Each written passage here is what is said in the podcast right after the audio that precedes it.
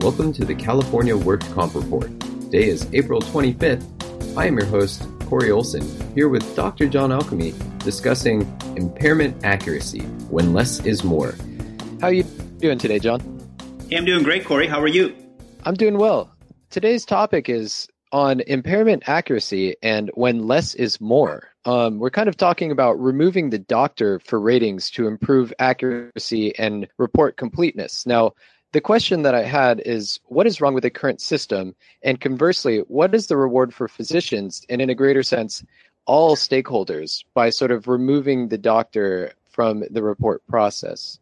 So, we're talking about impairment rating, um, and people who are in the industry are kind of yawning right now, saying, Yeah, tell me something new, you know, something I don't know. But just to back up for people who aren't familiar with it, impairment rating is this process when cases in workers' comp usually um, go through treatment, they arrive at a maximum improvement, and then the claim has to be settled. And the settlement is based on a combination of um, signs and symptoms, and each state has its own rule set on how that's carried out. The issue that we have is that these reports are done with varying consistency, um, wide swings in accuracy, completeness, adherence to the data set, and so forth. There are uh, three main stakeholders in the process there's the employer, there's the injured worker, there's the insurance company. Um, who are invested in this process being done uh, timely and accurately. Um, it uh, also can get litigated and get very expensive, and a lot of it hinges on how accurately the settlement um, is created and uh, proposed to the stakeholders. So that's in a nutshell what we're talking about settlement of work comp injuries, uh, doing it accurately, and uh, doing it timely. Now, um, I think anyone who's in the is- uh, industry, no one is going to argue that cases are done poorly. They've been done poorly for years. They continue to be done poorly. Um, there have been all kinds of uh, interventions, um, trainings, uh, systems uh, tried to be put in place and they're just none of them are really working very well. So this is something that I'm interested in um, because it's an area that I specialize in, and that is impairment uh, you know, pricing and work comp. Now, uh, I also have a company uh, called RateFast, and RateFast has given me a unique opportunity to not only look into my home state, uh, California, um, with impairment ratings and how well we do. Um, but we've also worked with a couple of insurance companies at the primary level uh, to try to figure out a system uh, to determine more accurate ratings. And in the process of doing that, of course, we had to survey the environment before we could determine what to do. And that's how uh, we got into it and got some extra insight into it that I think our podcast listeners um, will be surprised and uh, will maybe change their minds about the way that we currently uh, price and settle work comp injuries anywhere in the United States.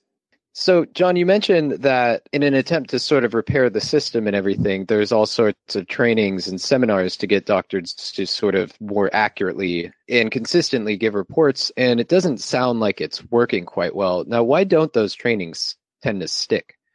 So a lot of the trainings um, that occur, some are done commercially, um, some are like set up as systems um, within medical clinics where doctors work, or they're put on by the insurance companies to try to get you know better results. Um, you know, some doctors are left with just this book of 600 pages and trying to navigate it on their own. So you know the, the doctors in the system get you know training at various um, you know levels and uh, degrees of correct information to begin with. So the training is kind of all over the board. Um, that being said, even if you're professionally trained, um, you make a concerted effort in your practice that I want to learn impairment ratings. I want to be a good steward of the system. Um, I want to do my best. Um, these rule sets are very layered, very complex, and and the issue is twofold. One is getting a firm understanding of the rules. And that's step one. And step two is getting enough practice to execute consistently. That's where I think the biggest challenge is because if you don't um, have enough of these reports that you're doing and that you're practiced on, if you're just trying to kind of do it on your own and keep keep your own skills up, you really don't have much of a chance of uh, turning out a good, consistent report uh, out of your clinic. Now, some doctors will learn a very small portion of the rule set, and that's what they will practice, and that's what will, what they will rate on. The problem is is that you're only applying about five percent of the rules to each rating and missing ninety five percent, and the ratings come out uh, very uh, inaccurate, very inconsistent particularly when you get an observer who knows the rules. Okay, they're like, hey, you know, you left out 80%. You didn't ask this. Where are these measurements? Um, you know, and and then it's just as well if the provider never did the exam. So so the point being, the trade the trainings don't stick because a it's too complicated in the rule sets, and b the doctors do not do enough of the exams consistently to be good at it. And let me just kind of put in myself. Um, I probably do close to 30 to 50 impairment exams a week. And if I didn't have a highly structured, streamlined system uh, for obtaining the questions, performing the measurements, etc., my exams would be no better than the exams we're talking about right here. In fact, um, a couple of uh, months ago, I went in the room without any support, no structure, no software, nothing to do the exams.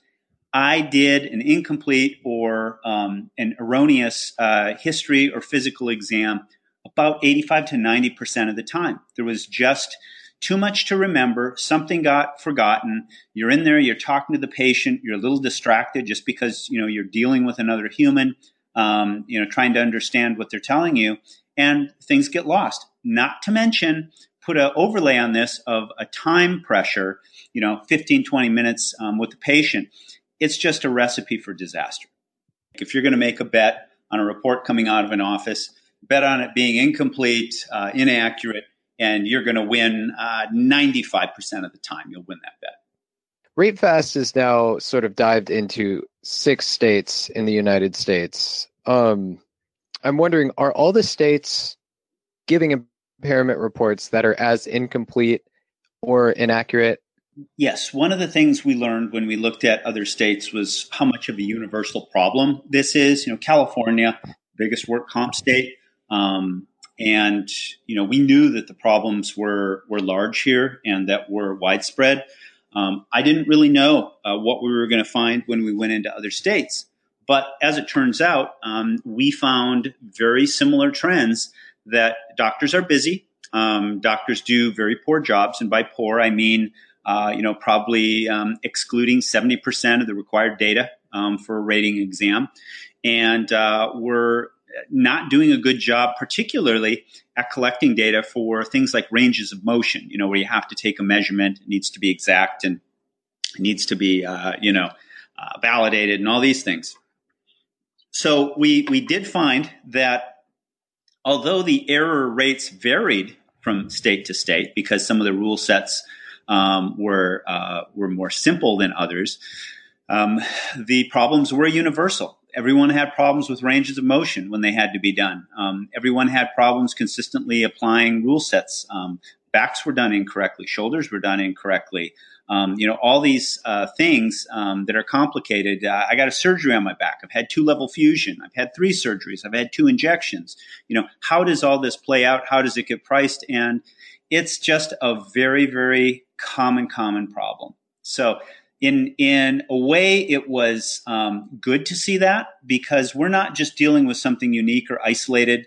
Um, you know, with a state like California, this is totally across the board. Each state has a different system for calculating impairment reports, making all the measurements and examinations and everything. But it seems like there's an underlying kind of general set of principles that goes into it, most of which turn out inaccurate. Yeah. How do we sort of systematically approach the the native or sort of the the underlying report, deconstruct it, and then generate a rating framework that represents the in, the injured individual? Well, I, I, think there are a couple of um, uh, misconceptions at this point in the discussion I wanted to clarify. One thing that I think um, uh, pe- people might be laboring under this, you know, misinformation. The doctors want to do these reports somehow. Doctors don't want to do these reports. Okay, um, they have to do these reports, And so when you put someone in a situation where they're doing something they really don't want to, it's time consuming. Um, it takes a lot of um, concentrated, unbroken focus, you know, to to write a lot of um, background and study, you know, to, to get this special knowledge set. Um, doctors really don't want to do this. Now, there are some doctors out there that that do like to do it. Um, you know, myself being one of them. But you know, we're not the usual. Okay, we're very unusual in that we we even think about this or we're concerned about it.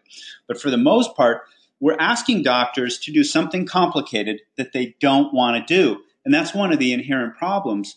Is the incentive for a provider to do this when they're not getting enough time, they don't have enough training, they're being held to unrealistic uh, expectations, and they're not really being paid, um, you know, for uh, for the process of doing the impairment rating. They could be off seeing other patients, doing procedures, doing other things, and um, being incentivized with revenue that way, as opposed to having to do this. So in some ways, having to do an impairment report in a primary treater's office is a penalty or a downside of the practice. So, so, so if we frame it that way, we understand maybe why things are the way they are. And maybe it's not because it's so complicated. Maybe it's not because they're not doing enough. Maybe it's that they just don't want to be doing it. you know, that's the other side of the coin. So we have two things very heavily weighed against an accurate report coming out of a primary treater's office. And those are the two main incentives, or disincentives, should I say. So nationally, we have this large problem. Yes. Of doctors that are making inaccurate reports, having a load, a wealth of information that they sort of have to memorize and then sort of compute into each and every impairment report that they're that they're conducting. Right. Um, and that's a huge problem because so many of these reports are coming back again inaccurate, incomplete. So, what would be the solution to this problem? Well, I think the big question that you're asking is how are we going to unbreak this system? Okay. Yes. And when when we were in those six states and looking at those cases, um, we pulled uh, just 37 out of the cases. They're random at these and took a look. Okay. And out of these 37 cases, 12 off the bat were simply unrateable, meaning they had such poor data that you couldn't even generate a report. You couldn't even rate it as a zero. They were that bad in quality. Um, out of those 37, four were found correct. Um, out of those uh, 37, we adjusted two up from the price that they came in at, meaning that the doctor had underrated the value of the claim. And um, of those 37, we found 19 that had to be adjusted down because they were overrated. And so this is the problem um, that that we continue to have, and why everyone is suspicious of any impairment report that comes out of a primary treater's office as being too high, too low, or simply unusable. And you know what? Everyone's right. you know, it's only right. Um, it was only right. Um, you know, four times out of 37. And that does not instill a lot of confidence in the stakeholders you know, when you look at this and get numbers. You know, I can understand it. Yeah, that's a huge error. it's it's it's a giant error rate. Yeah, and and no one really, you know, you can look at study after study, and you're you're just going to find an on average ninety percent are wrong, and you're going to see that over and over again. Sometimes you see ninety seven, sometimes you see eighty five, but you know, like I said, it, the, when the dust settles, it's usually around ninety percent. It's a pretty safe bet. Um, the other thing that we learned, and, and this is really the whole point of the podcast, and this is really how I believe the industry is going to change. When we studied the data completeness of these reports, okay, and that simply means that if we're going to do a rating on a shoulder and we all agree that there are 10 things that need to be asked or measured in the report, okay, how many of those 10 things are actually going to be in any report that we pull on a shoulder, for instance. So when we looked at the data and we looked at backs and shoulders and knees and fingers, etc., we found that on average, you know, doctors were putting in somewhere between 20 and 30 percent of the required data for the report when the rating was generated. Okay, clearly F level work. Okay, um, not a lot of data in there. Numbers were being provided. Um, the reports were wrong. Fits into everything else um, that we saw in the data. But the the companies that we were working with said, "Well, we're not only going to give you the doctor's report, we're going to give you the entire chart. And in that chart, why don't you see what's missing and how much can be filled in and how much the data completeness can be repaired?" And when we did that, we found that we could increase the completeness of the report from the 20% range up to the 45 to 50% range. When that happened, a light went on in my head saying, you know what, it's it's not only that the reports are incomplete, it may also very well be that the doctors either don't have the time or don't even know what to look for in their own chart as far as some of the ratable data, you know, things found on x-ray, things found on studies, certain parts of um, a, a shoulder procedure that are ratable. Those I can imagine that that would be the case. Yeah. And, and so they either didn't have time or they didn't even know what to look for in their own chart. And that's again when that light went on and said, you know what? What we really, really need to do is we need to start thinking about removing the doctors from the impairment process because the doctors, as it turns out, are the single largest introduction of error into the impairment process. And and people are going to scratch their heads. So what are you talking about? You know, the doctor has to do the impairment rating. Well, they're not doing a very good job. And we can actually do a better job without them. And in fact, we can do a much better job um, without the doctors. And so, so that was really a moment of realization for me that this process, because of its complexity, because of the detail, um, and because of the scope of the problem, we really need to remove the largest, you know, predictable error in the process, and that turns out to be the doctor. So, John, it sounds like we've got the problem, we've identified the source. Now, how do we fix it? Well, the good, the good news is is that there is a fix, um, and the good news is is that the fix satisfies many of the problems that we have with the current quality of the reports. As I said earlier, if we go into the report and we have a systematic approach, we know what we're looking for, we know what we have to glean from the data, we can do a better job than the doctor almost every single time. Um, the the other thing too, and I'm just going to make a little side comment here that people always say, well, what about the ranges of motion? Doctors need to do the ranges of motion, you know. And I want to point out that the doctors don't do a very good job of range of motion. You know, if you look at almost all of the rule sets, you're supposed to take specific degree measurements. You subtract the other side. You do it a couple times. It has to have a, you know, a, a variance of 10% or such, et cetera, et cetera. When the doctors try to do those measurements, they don't even come close to the criteria. So the point is, what are they doing or why are they even trying to do it? So the, the range of motion myth that the doctor needs to do that, um, you know, as opposed to, what you get out of the chart, it just doesn't really make much difference um, in the outcome of the rating. So, so what I have found, and the solution from my standpoint uh, to this problem, is to basically have an approach that when someone is ready for their impairment rating, the uh, data in the claim gets analyzed and it's not analyzed by the doctor, it's analyzed by a knowledgeable observer who um, reviews the data, um, puts it in a correct context, um, validates it in a way that it must be validated, and generates that report. Now, that report can then be provided to the doctor, and the doctor can check it for accuracy or do whatever they want um, uh, to it. But the main thing is, is that the doctor isn't having the burden of having this large knowledge set and uh, time of having to interview the patient, ask the questions, and then at the end of the day, still get beat up because they didn't do a very good job.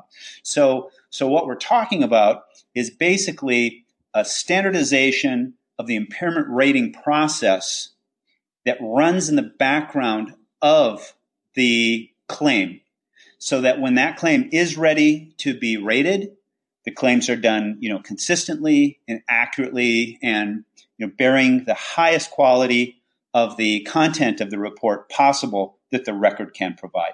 And that's really what the intent is of impairment rating. And that's what we can now do by removing the doctor from that process.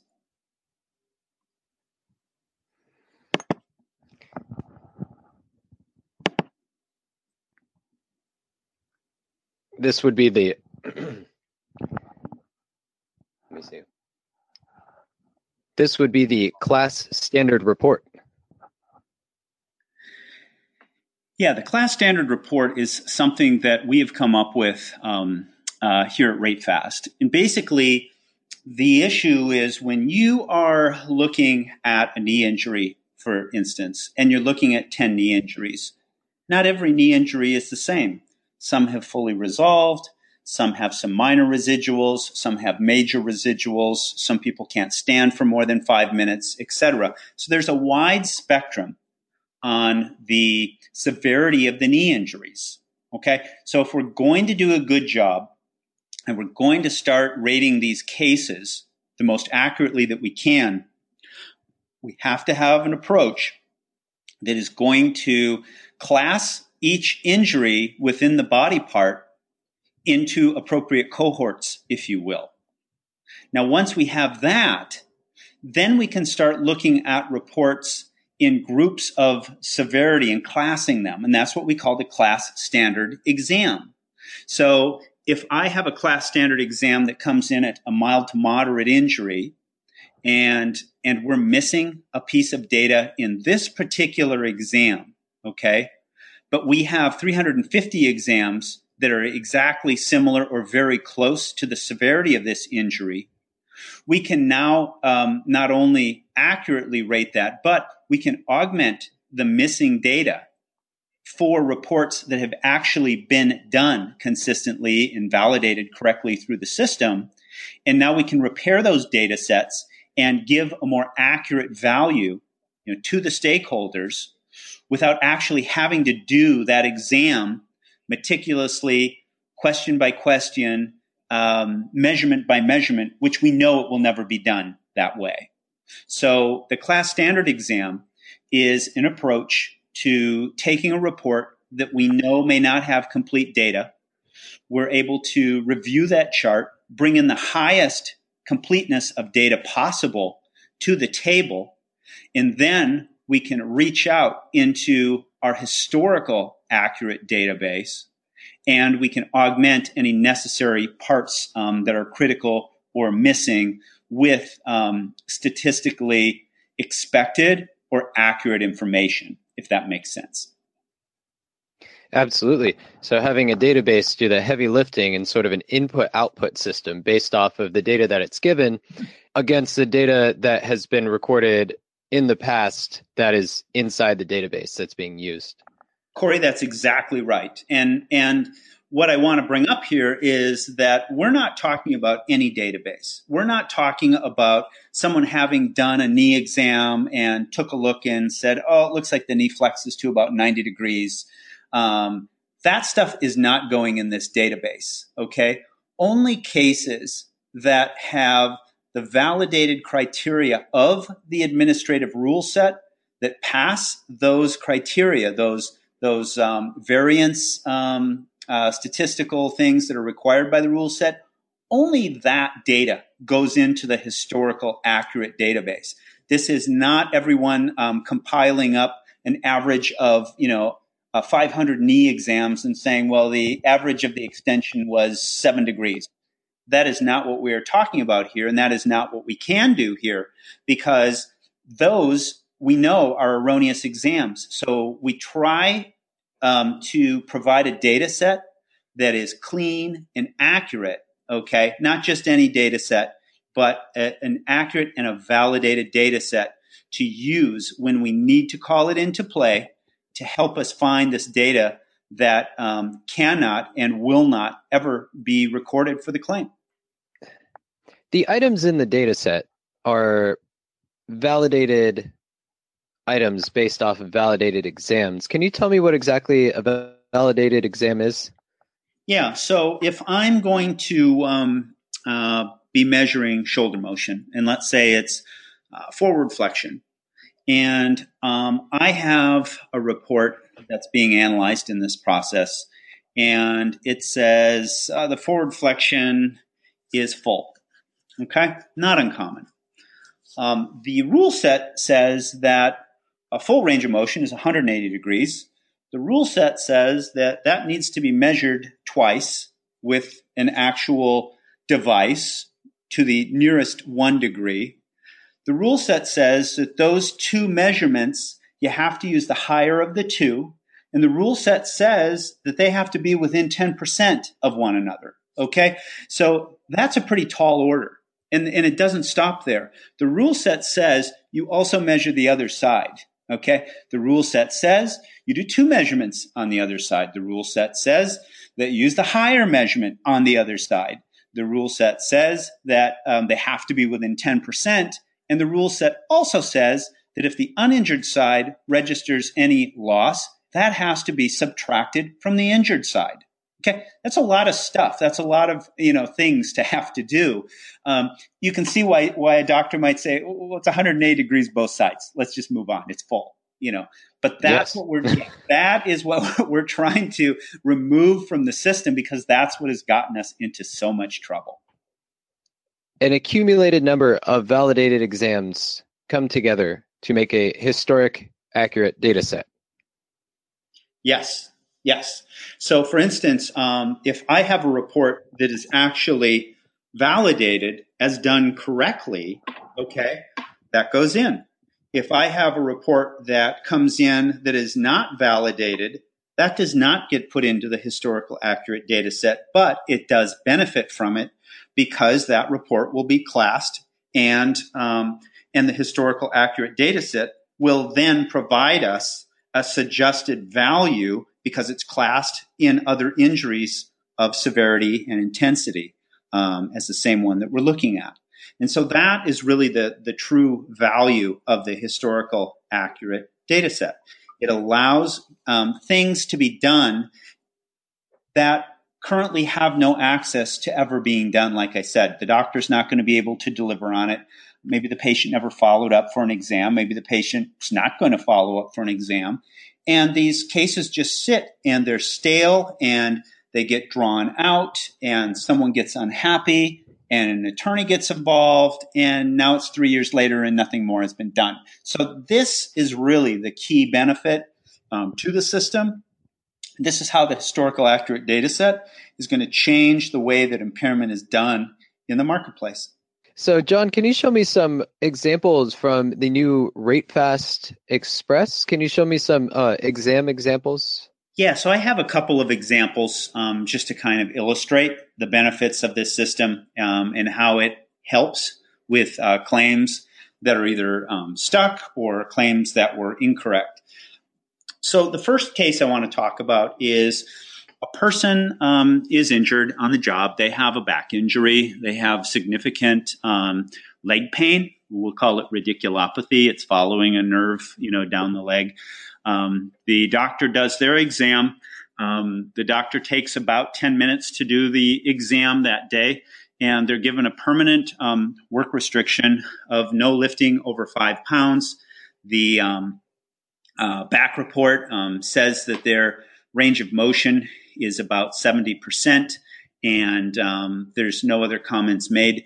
They're given a 0% whole person impairment, which means um, nothing, no value on the claim at all, and um, they're sent back to work. Um, in this uh, instance, uh, the um, injured individual is unhappy um, because uh, clearly they do have some functional impairment. Uh, they cannot do any lifting. They have significant leg pain um, etc. And so this report, um, as it stands, we have a very unhappy injured worker.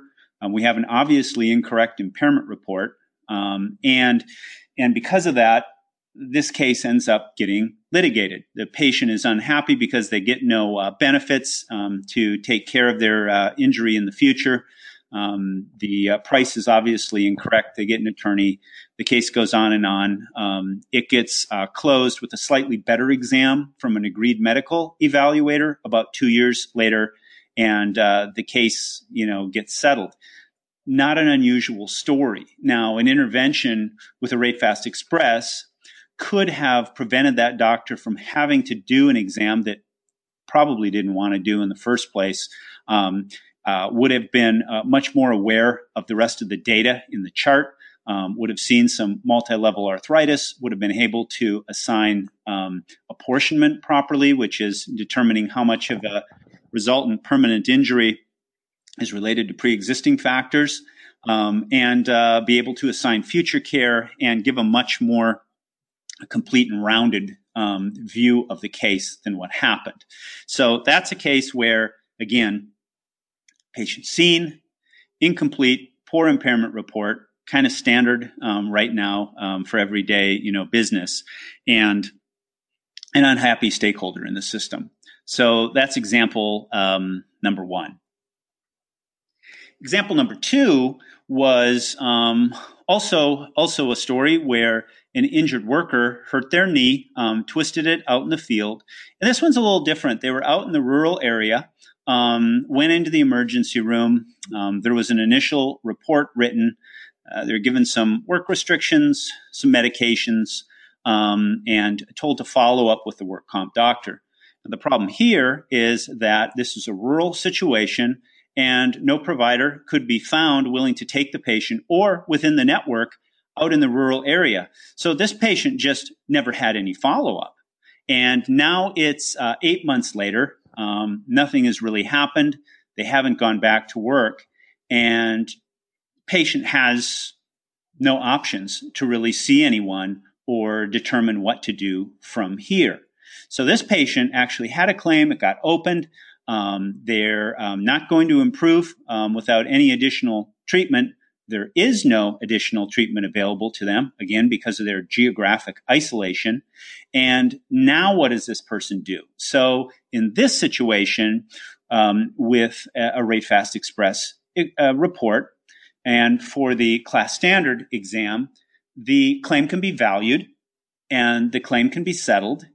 And what happens is the injured worker takes the settlement, they go to their primary care physician, they get a knee surgery, they go back to work, um, and they have some future benefits in the future um, if they uh, can find um, a network provider uh, to do it, or they have the option of just settling their entire claim for cash and doing a compromise and release. So in both of these situations, one we could see where the RateFast Express would actually have um, shortened a litigated case that didn't really need to be litigated. It was um, just a, an index incorrect, you know, report that was the culprit. And in the other one, um, it was simply that there was no other care options available to the injured worker. And in both situations, this RateFast Express, the historical accurate database, was used or can be used to shorten the time, give the most accurate report, and get the stakeholders on to the next step in the treatment, which is settlement and and getting treatment, cashing it all out, whatever they choose to do, but moving on as the system intends. It sounds like every single stakeholder in the process has something to benefit by the class standard report as well as the historical accurate data set.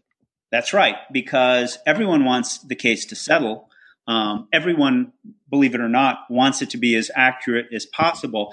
You know, insurance companies don't want to pay incorrect prices because they know that that's going to boomerang right back with an attorney or you know with a delay or a complaint and you know it's just going to sit on some adjuster's desk and just you know go on and on so everyone's happy to settle a case. They just have to have confidence in the system that the number is accurate and something that they can understand um, why the settlement value is what it is. And that's really what's missing in the process right now. We can't have doctors turning in junk reports with incorrect numbers just because they needed to get something off and they kept getting letters or calls from the insurance adjuster.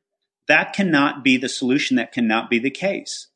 And again, with a system like this, we're able to remove the errors of the doctor. We're able to improve the quality and the completeness of the data set. We're able to standardize the exposure that everyone gets to a more accurate and fair settlement.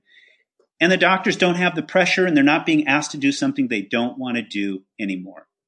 So, by establishing the class standard report, built by historic accurate data sets, made up of validated exams, doctors are actually able to lift the burden of all of the training and all of the learning and all of sort of the very fine tunings of doing these impairment exams in order to actually turn out more accurate, more consistent, generally rewarding impairment reports so that the injured worker can get back to work faster. That's hard to argue with, John. I would agree. I would I would very much agree. If you do workers' compensation, if you're an adjuster, if you're an attorney, if you're a doctor, you can use RateFast Express now, and all you need to do is go to our website at www. you know ratefastexpress.com and start getting accurate fast reports done now. Well, I'd like to thank you for coming on the podcast today, John. And um, I encourage all of our listeners to follow John's advice and come to the uh, the blog and as well as the RateFast website. Thank you for joining us, John. Excellent. Thanks again. Talk to you later. For more on RateFast Express, visit us at ratefastexpress.com. For more on the RateFast impairment rating software suite, visit us at www.rate-fast.com. And for more on our blog, visit us at blog.rate-fast.com.